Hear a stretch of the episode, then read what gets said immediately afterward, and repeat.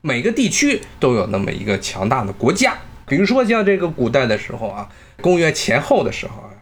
整个旧大陆，先不说新大陆，新大陆其实那时候已经出现了一些文明，但是呢，历史记载非常的模糊。咱们从旧大陆，旧大陆比较明确啊，整个这个欧亚大陆就是这么三大块，三个轴心地区啊，一个是东亚这一边啊，当时的汉朝。到了这中东地区，就是波斯啊，一开始帕提亚，然后萨珊王朝，西边到地中海沿线呢，就是罗马帝国，就是这三个国家。这三个地区，每个地区啊，周边这些小国都是依附着这个大国生存的。大国之间在当时是由于交通的关系啊，除了罗马和这个波斯，这有的时候会出现战争之外，中国跟这两国没有什么直接的往来。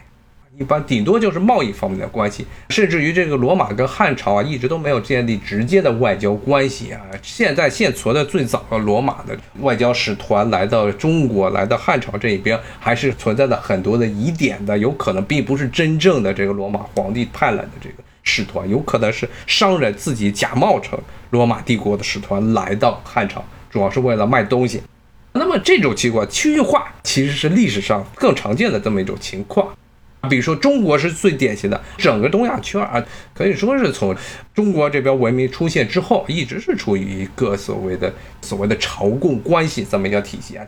中国这个。东亚地区最富庶的这一块地方，就诞生了咱们一个中央集权的帝国。它的这个影响力啊，逐步的影响到周边的这些国家，这些朝贡国，这五福关，就这些朝鲜呐，这个越南呀，比如说像这个缅甸呐，比如说像这些老挝呀，这些地方都要向中央帝国进行朝贡啊。这实际上是一种国际秩序。你说这种国际秩序是无政府状态吗？它不是。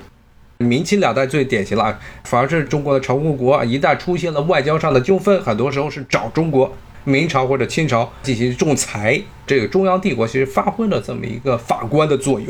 哎，我看这有听友说，这个朝贡体系啊，是不是明清时代是啊？其实之前就有，之前一直就有。明清时代，特别是明代是达到了朝贡的这么一个登峰造极的境界。宋代比较特殊，因为宋代并不是一个统一的国家。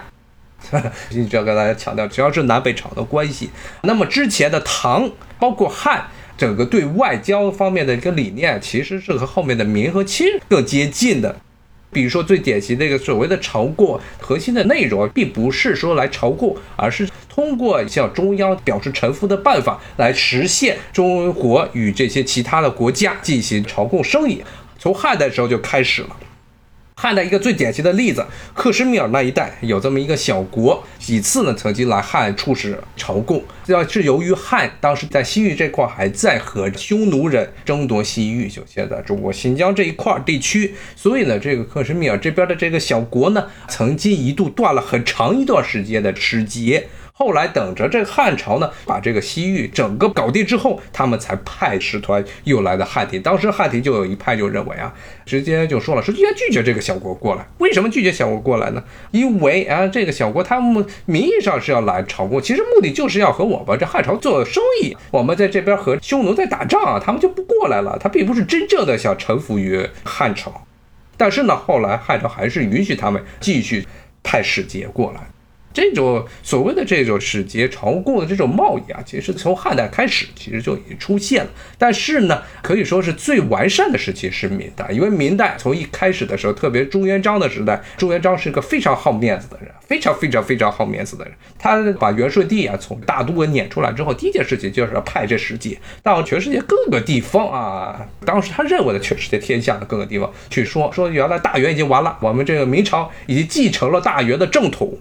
原来大元的这些附庸啊，现在都要当明朝的附庸啊，这些附庸都必须要来明朝。当时是南京，后来是北京，啊，向皇帝来个朝贡及朝见。其实他是一个非常非常好面子的人，而这些小国呢，都知道这明朝皇帝的这么一个心思，所以呢，基本上每隔几年，当时还有一套非常复杂的制度，像有些国家是三年一供，五年一供，有些十年一供啊，每一次一供就是带着大批的这些。物资过来，其实名义上是来炒股，其实是为了做生意。那么到清代，朝贡国就明显的减少了很多。一方面是当时殖民国殖民主义西方的这种殖民主义已经渗透到了亚洲的一些地区，但是更重要的是，清朝认为明朝是打肿脸充胖子，因为每次所谓的朝贡贸易都是中国这边吃亏啊，明朝这回赐给这些朝贡国的呃物资价值远远超过了这些朝贡国给明朝的上贡的这些东西，所以当时清朝把很多的这朝贡国全都砍了。唯一剩下的那么就几个了，就像这个朝鲜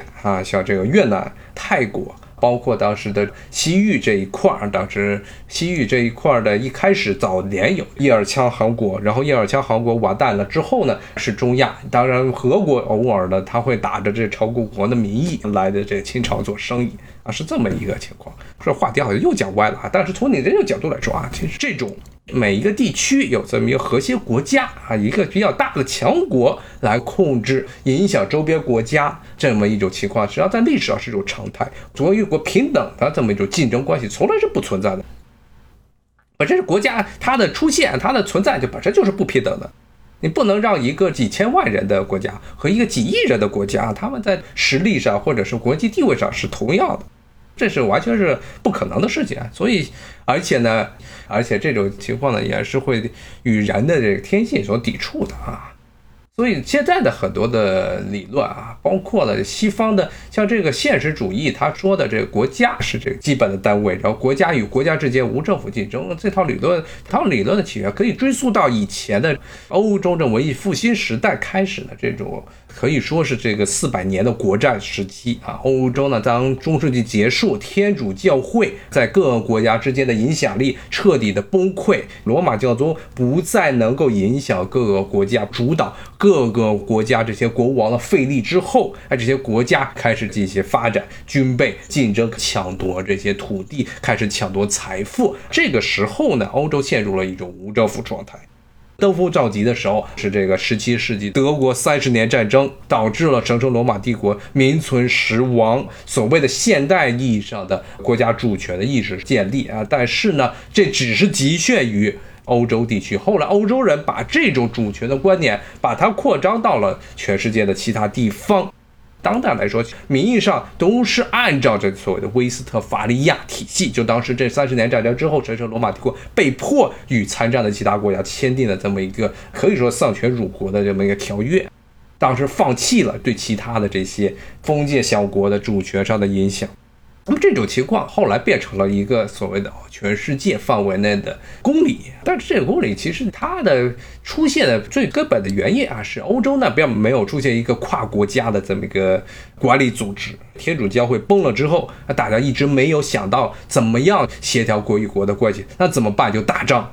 虽然后来欧洲因为发现了新大陆，导致这些国家工业能力、军事能力远远超过了旧大陆的其他地方，中东地区、穆斯林世界还有东亚。但是呢，它最根本的一个问题就是整个欧洲地区的分裂性一直没有办法解决，这种国家与国家之间的无序的竞争，最后导致了后来一战和二战直接把欧洲这一块给打残了。那么与之相对呢，是美国。从十九世纪非常强调国家的统一性，包括当时南方从美国独立出来，它是有非常非常合法的理由，因为宪法中就规定了加盟的这些州可以自主的脱离联邦存在。当时林肯就是派军队把南方给镇压了，把南方的工业给摧毁了。最后的结果就是美国成功的维护了整个北美核心地区的统一，而欧洲一直没有任何一个国家能做到能把欧洲统一起来。后来欧洲人痛定思痛，才搞出来了这么一个欧盟的东西。欧盟的一个很大的目的啊，就是为了能和其他以及实现统一，并在区域内呢有一定影响力的国家能够竞争，才有了欧盟。因为这些欧盟中国家自己单打独斗都是不行的。所以呢，从这个角度来说呢。现实主义的一些前提是有一定的问题的，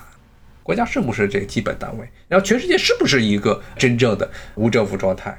比如说，现在在日本人对于中国的心态已经跟十几年、二十年前已经很不一样了。然后十几年前，日本人可能看不起中国，但是现在更多的是一种无奈。更多的是一种无奈。包括我看原来有对于这些日本黑社会的采访，说这个包括中国崛起，特别是一零年代的时候，说当时中国军事这么强大怎么办？他说我们要绑在美国这条船上来遏制中国国力的崛起，不光是军事上的崛起。但是呢，他们后来我看那篇报道又问这些日本黑社会老大说，如果遏制没成功怎么办？啊，那他们就说了，他说那我就归顺屈服。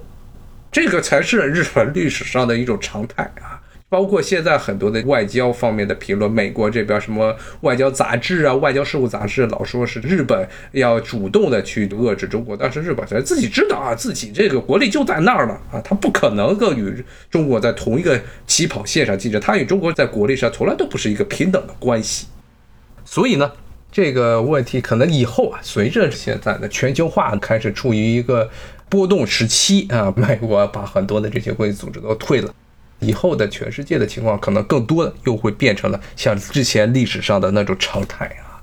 虽然全世界范围内没有所谓的国际政府，但是呢，每个地区都会变成一个强烈的区域化地区，包括了政治上面的影响，包括了区域内的经济上的一体化，包括现在美国在美洲地区其实干的就是这样。其实美国是在重新，在自家后院让它扎篱笆啊，来建立这么一个自己能控制得住，而且呢，能够更深入影响周边国家的这么一个区域性的，或者说是以美国为首的跨国家的这么一个政权啊。那么今天我们就先讲到这儿，谢谢大家，拜拜。